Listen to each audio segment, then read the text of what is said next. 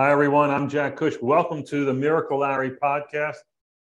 I'm joined by Miracle Larry. Larry, how you doing today? Good. Hey, Jack. How are you? Good. So we thought it would be a good time. Actually, Larry Brooke came up with this idea, and I think it was great, to talk about what happened before the pandemic, and specifically, you know, in the weeks and maybe month or two before, really when Larry went to the hospital, which was March the 17th. I think we all have these things in our history, like, you know, where were you, and do you remember what you were doing, you know, when you saw, when the Beatles were on Ed Sullivan, or when Kennedy was shot, or when John Lennon was shot, or 9/11. Those are all seminal moments in our history, and, you know, I think that we all have our own beginning to COVID. You know, for many of us, it is when Larry went to the hospital. Larry, when did COVID begin for you? You know, I think it's good that we're going in a chronological order and we sort of walk ourselves through this whole COVID experience. When I look back on after my whole COVID experience, I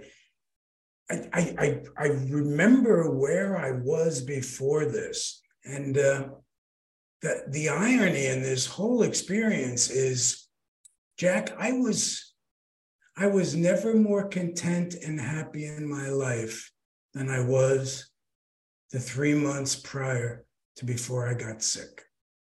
You were recently retired. What else made you so content? I had a nice pension. I had enough money that Dawn and I could enjoy our retirement. I had gone back to the theater after years in education. I was doing shows in Jersey for virtually peanuts and pleasing no one except myself. It was all for my soul. I explain it this way. My buddy Steve McGraw knows about this. The 3 months prior to me getting sick, I had an experience that was really hard to explain. We were out to dinner one night with his wife and Dawn, and I was bringing it up. And did you ever get, Jack, that deja vu feeling? I mean, a real deja vu feeling. Did you ever? Yeah, a few times. It's always strange. Yeah, what happens to your body? Well, this was like that, but it wasn't deja vu, but it was like that. I'd be walking down the streets of Manhattan, and I'd stop dead in my tracks, and I got this overwhelming feeling that filled me. And I looked around, and I saw all the people in Manhattan walking this way and that way and rushing, and I somehow felt connected to all of them. And I the best way I can describe it, I just had this incredible feeling of total contentment. It was so strange. I brought it up to Steve when we were out to dinner one night, and he said, yeah, okay. And but his wife liked it. Wanted to know more. And Steve was like, and that's a little strange.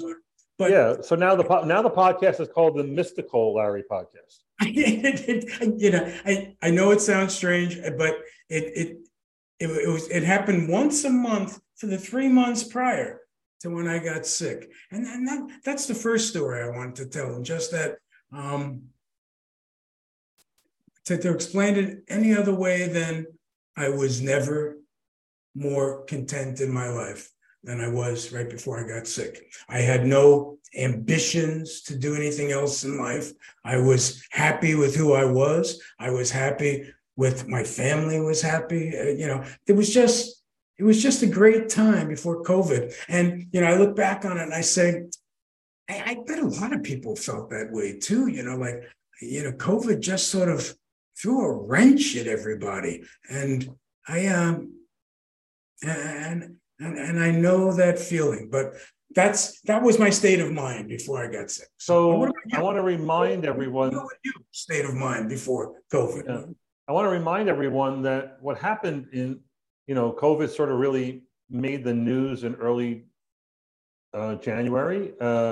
as the coronavirus, the SARS-CoV-2 virus, and it was getting some play. And there was a crescendo of SARS-CoV-2, COVID news going on and on and on. And my perspective is, you know, I was working. I was doing my medical practice in Dallas as a rheumatologist, but I'm running a bunch of meetings, going to a bunch of conferences where I'm lecturing.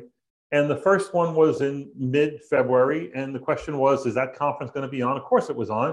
Most people went to it, but there was a lot of talk about it, a lot of joking about it. No distancing, no avoidance of hugs and handshakes in February. And then I'm watching the news really closely. And in March, sometime early March, I wrote down on my Twitter feed, the CDC has reported 16,000 deaths and 280,000 hospitalizations from influenza in the previous 12 months, but only 2 deaths and 22 infections from COVID. So my point was, you're 8,000 to 100,000 times more likely to get the flu. Stop worrying about the news. Stop watching the news. It's making everybody intellectually paralyzed. I was trying to allay fears just based on the numbers and saying that the press was really driving this thing. Turn off your damn TV. You were watching the TV back then. You actually went on vacation to Florida before you went and started your play in New Jersey. Did you not pay attention to any of that news?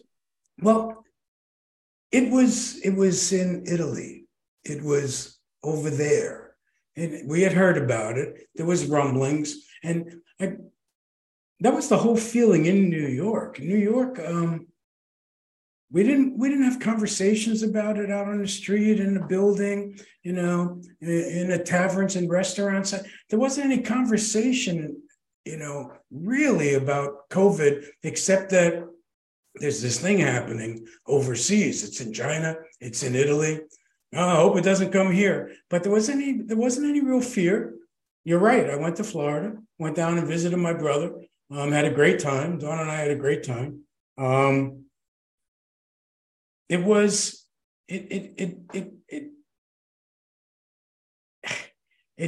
hard for me, Jack, because I was so early. I was very early. I was the beginning of the onslaught. And let me tell you how early, Larry. When in March the 6th, I reported that the death toll from COVID in the United States has risen to a total of 6. That's the whole country. Mm-hmm. You were hospitalized. Mostly in Washington, if I recall. That's right. Yeah. Yes.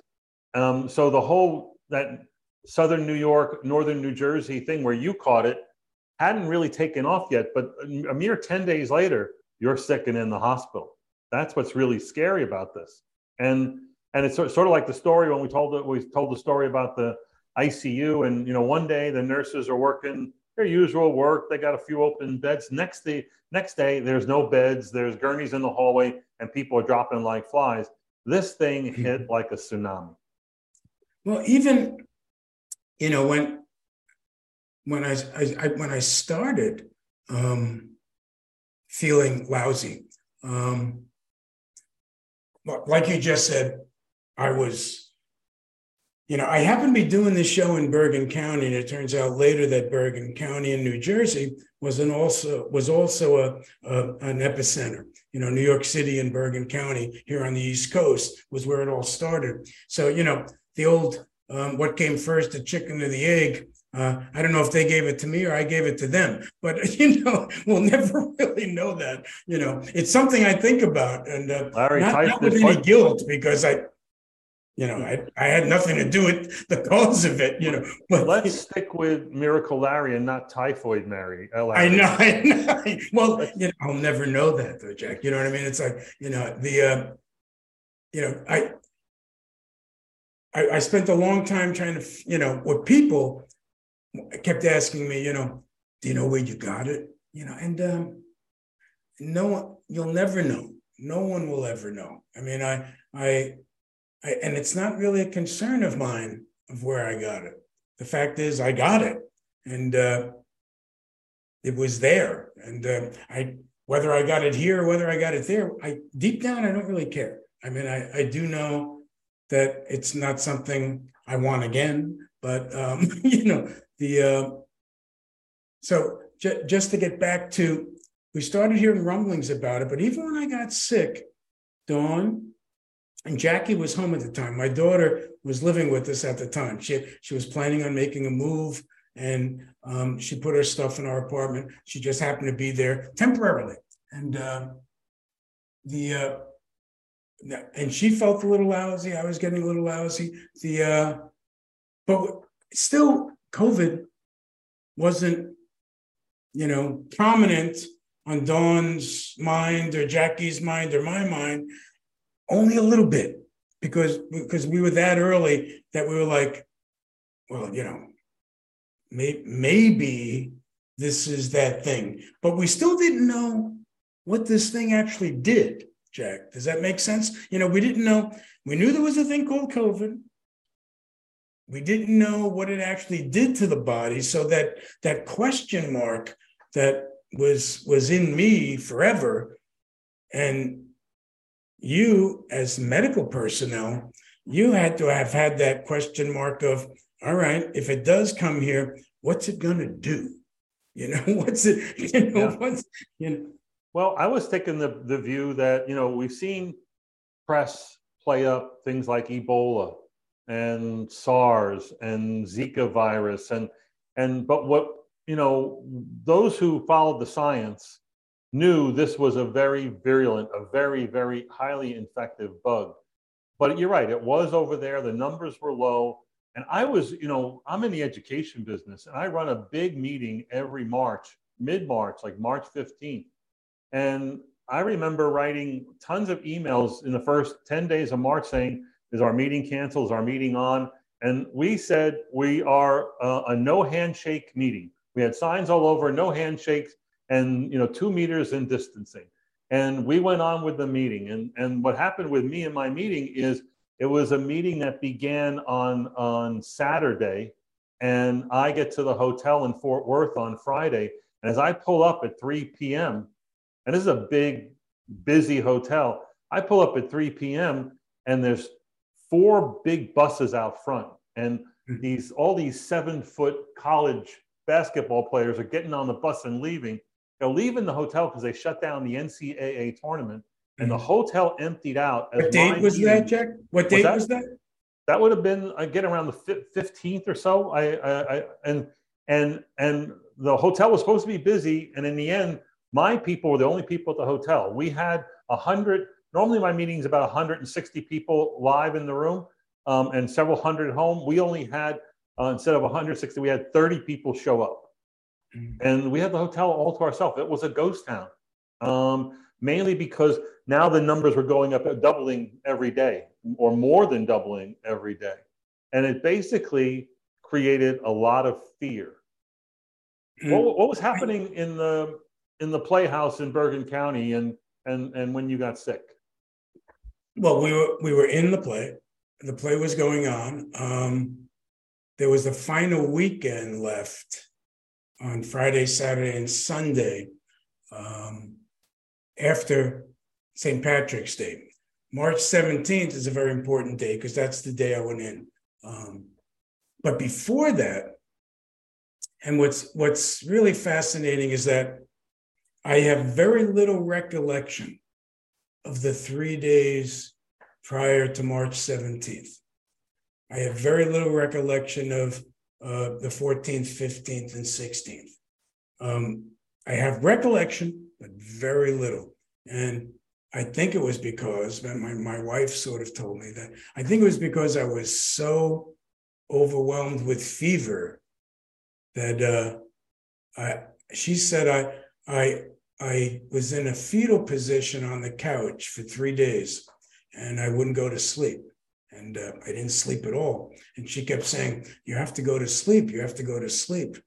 And I said to her, what was happening to my body was so alien, Jack, that she said, remember, I don't remember this, but everything is told to me. She said, I said, honey, if I go to sleep, I'm not going to wake up. And and I must have known. Well, I thought I was. So let me jump a little bit before that. Jackie and I both were feeling lousy. I love the fact that we thought maybe it's COVID. Let's get it early. So we went to an urgent care center around the corner from where we lived. And by another fascinating stroke of luck, this urgent care center had just gotten the test 1 hour before Jackie and I walked in. We were literally the first two people they were giving the test to at this Mount Sinai urgent care center around the corner that your buddy runs. You have a friend who runs it. We went in, and even the test was so new. This poor nurse that I had, they didn't even know how to administer it. Jack, I'm not exaggerating. This is not hyperbole. She stuck that Q-tip so far up my nose, I thought I had a lobotomy. For 4 minutes, I was in such pain, crawling, and she left the room, and I was like, where are you going? Get back here. I'm in tremendous pain. And she bolted, but they, in those days, beginning of COVID, the test took 3 or 4 days to get the results. That's how new it was, right? So when I was on that couch for 3 days is when I left the urgent care. Oh, that's absolutely not true. And I don't remember this. This whole thing is alien to me, which is amazing. I was bad. Jackie was mild. She sent Jackie home. She sent me to the emergency room, the doctor, the urgent care, who's also a friend of yours. He's also a friend of yours. It's very strange, right? She sent me to the emergency room. There were no COVID patients in the emergency room at this point. I had walked in. I had flu-like symptoms. They were checking me over. They checked my mouth. They checked, you got a little flu. That's how mild it was at the time. And I had said to them, I said, look, give me some antibiotics. I said, they always work on me.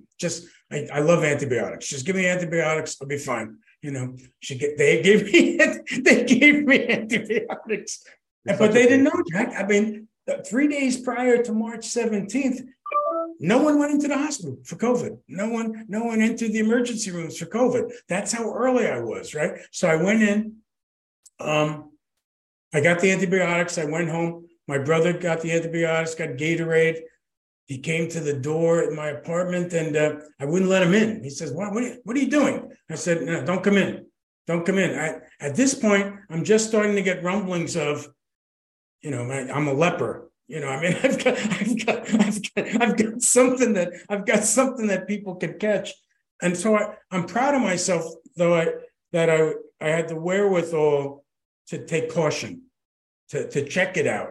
And I think when I look back, I think I'm so fortunate that I was so early, because had I been later, I wouldn't have even gotten a room, Jack. I would have been sitting in a hallway somewhere. So, that worked out the way it worked out. But again, Dawn said I was in a fetal position. And then 5 a.m. in the morning on March 17th, St. Patrick's Day, they had just called off the parade. There was an announcement that there was no parade.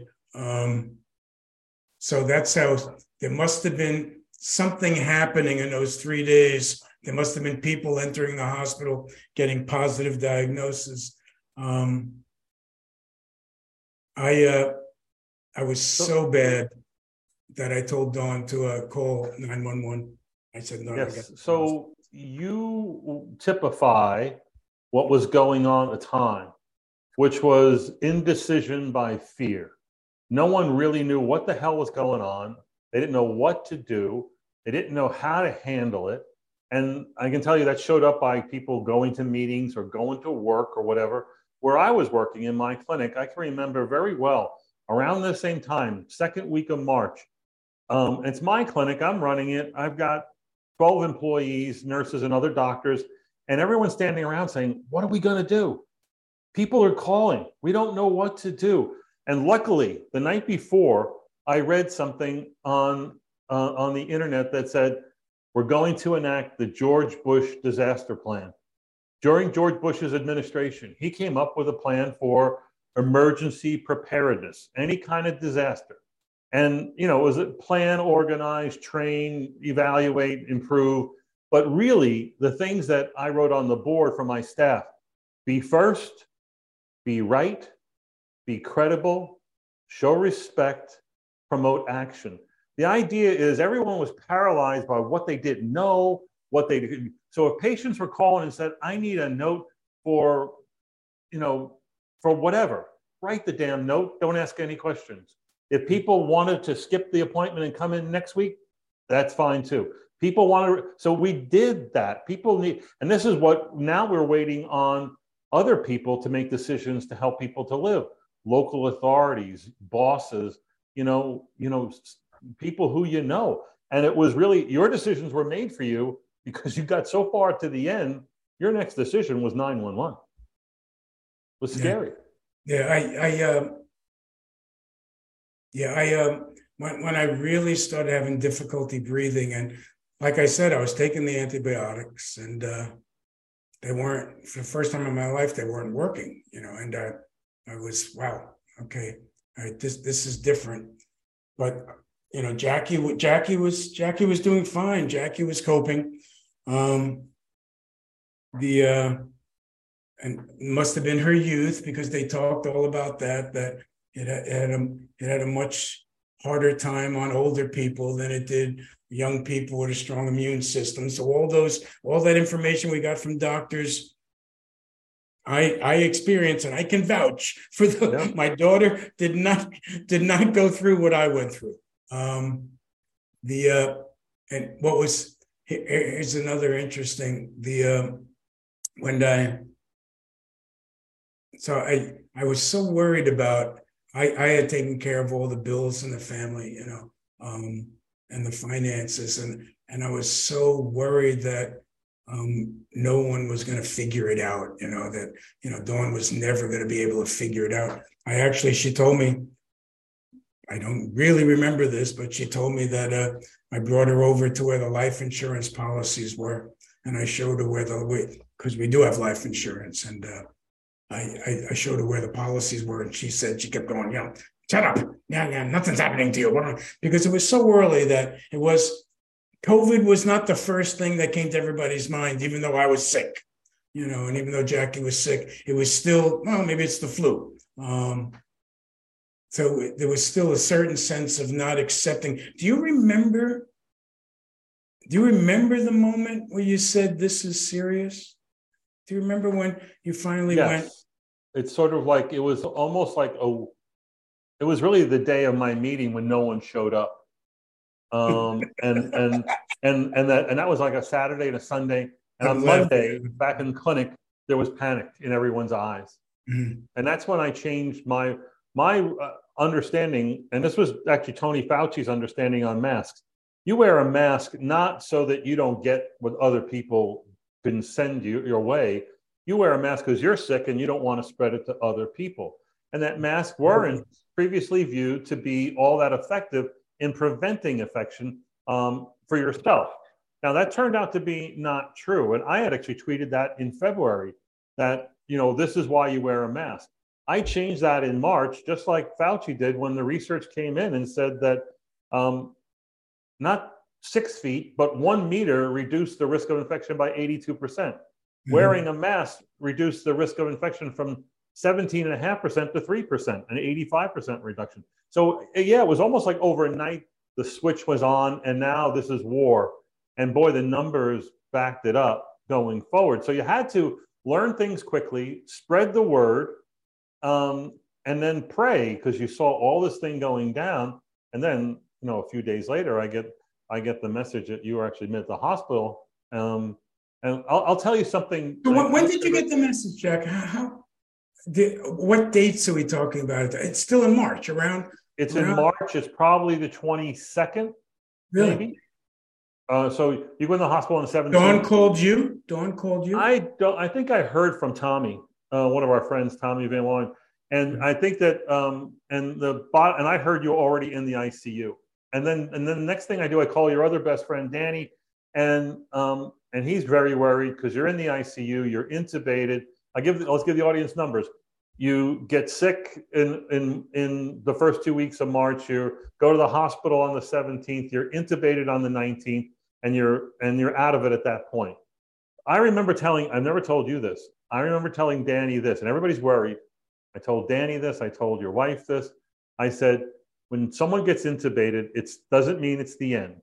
It's a support mechanism, and everybody gets intubated from a pneumonia. Usually you figure it out. And I said, and I honestly said this verbatim, 3 days, we're going to know whether he's going to live or die. We're going to know in 3 days. Larry, how many days did it go on? 150, whatever. Oh, my God.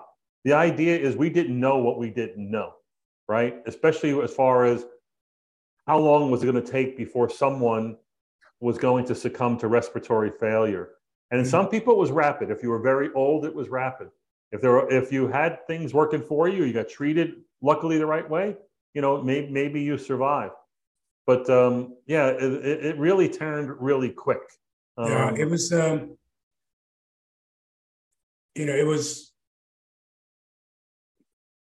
when I think you brought up Dr. Fauci a little while ago, What was hard for me later when I came home and just seeing so many people's reactions, not to me, but to the whole COVID. Science is not an exact science. I mean, if you remember back in high school, Science 101, the levels of investigation, the levels of gathering research, it's hit and miss. You go by data, so many people thought, Dr. Fauci was confusing. But that's science in itself. This is a brand new virus that we don't know anything about, that the experts are learning along with the rest of us. Does that make sense? Do you know what I mean? Like they're doing the best they can to help us fight this thing or prevent this thing. And I just, I was always, it's like I said in the last episode, I have so much different respect for people in the medical field, because this no one in medical field ever thought they were going to live through a global pandemic. I don't think anybody had that on their bucket list of no. But what happened was we all became dedicated to hope, meaning we still had to go on with our lives, and most people didn't get affected by COVID initially, but everybody got affected eventually. And so you had to live with this whole new world and this whole shutdown and whatnot, and everybody's lives was dramatically changed. What did I do during COVID? I tell everybody, I worked, but I mainly was concerned with you and what was going on and the daily day-to-day on that. Aside from that, I rode my bike, I climbed stairs, and I was thinking the whole time, alone, and about what am I going to do? What should I do? And I think everybody had their own little scenario they built out. Our friends, they were walking the streets, they were washing their cars, they were walking the golf courses with a golf bag and and all alone. And those weren't all good things. That was all time spent worrying. So, but I think that time spent was really well spent for a lot of people. It actually helped them get through a really tough time.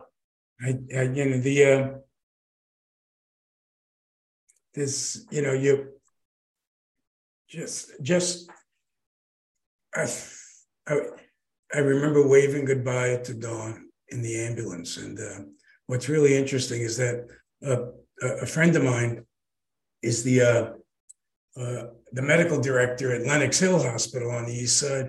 So when I went to the ambulance, I got in the ambulance, I said, take me to Lenox Hill. And they said, we can't. And I said, what do you mean you can't? I want to go to Lenox Hill. That's where I want to go. Yeah. Well, we can't. Protocol. So that was a new word that popped up during COVID. It's protocol. We have to take you to the nearest hospital. Now, thinking back on it, I'm glad they didn't take us to Lenox Hill, because I believe my friend would have probably convinced Dawn to take me off, because we respected her so much. But that's just, again, because I'm here, sitting here talking to you, Jack, I look at my life, I look back on it as everything was connected for a reason, everything. So I look at those little moments and go, God, I'm glad I didn't go to Lenox Hill. I went to Mount Sinai because it worked out, it just, everything was in place. And, I think next time we'll start talking about, like you said, we're going to talk about, I think we should talk about what you were going through, what people we know were going through, what was happening in the time. But I don't want you to think for a second that I was comatose and out of it, because when you said you were climbing stairs, I was doing a lot of physical stuff. I was only doing it in my mind, and I was not completely out of it. I'm sure there are moments when I were. Matter of fact, I'm certain there were, because I didn't realize it was as long as it was. I mean, I had. Well, I'll say this: everybody that I ever spoke to during March and April, they well imagined with accuracy what was going on in your ICU room. It was bleak, it was ugly. And when they did these things that were their time wasters, they was almost like they were in the room with you when they were doing that, because you were on their minds. And that's all they thought about. It was their version of praying. It was their version of coping. It was not easy. It was quite painful. But it's what you did to get through this day and see what tomorrow could look like. It really was all based on hope. It was all based on hope. All right. More on hope in our next episode, okay? That's a good place to stop, Jack. All right. Everyone take care of yourselves. All right. Bye-bye. Yeah. Should you tell them? Did you hang up yet? No. Tell them where they can access the podcast. There are a couple of episodes listed, so we're taking a page out of Soupy Sales marketing book. Get the green stuff off your parents' dresser and put it in an envelope and mail it to Miracle Larry, PO Box. No, you can listen to the podcast. He's joking. You can listen to the podcast on your favorite podcast channel. Tell your folks and friends. You can also watch it on our YouTube channel, Miracle Larry on YouTube. All right. Thank you, Jack. Tune in for more, Larry. What's the final line? It's all good. Oh, keep the faith. It's all good. All right. Take care.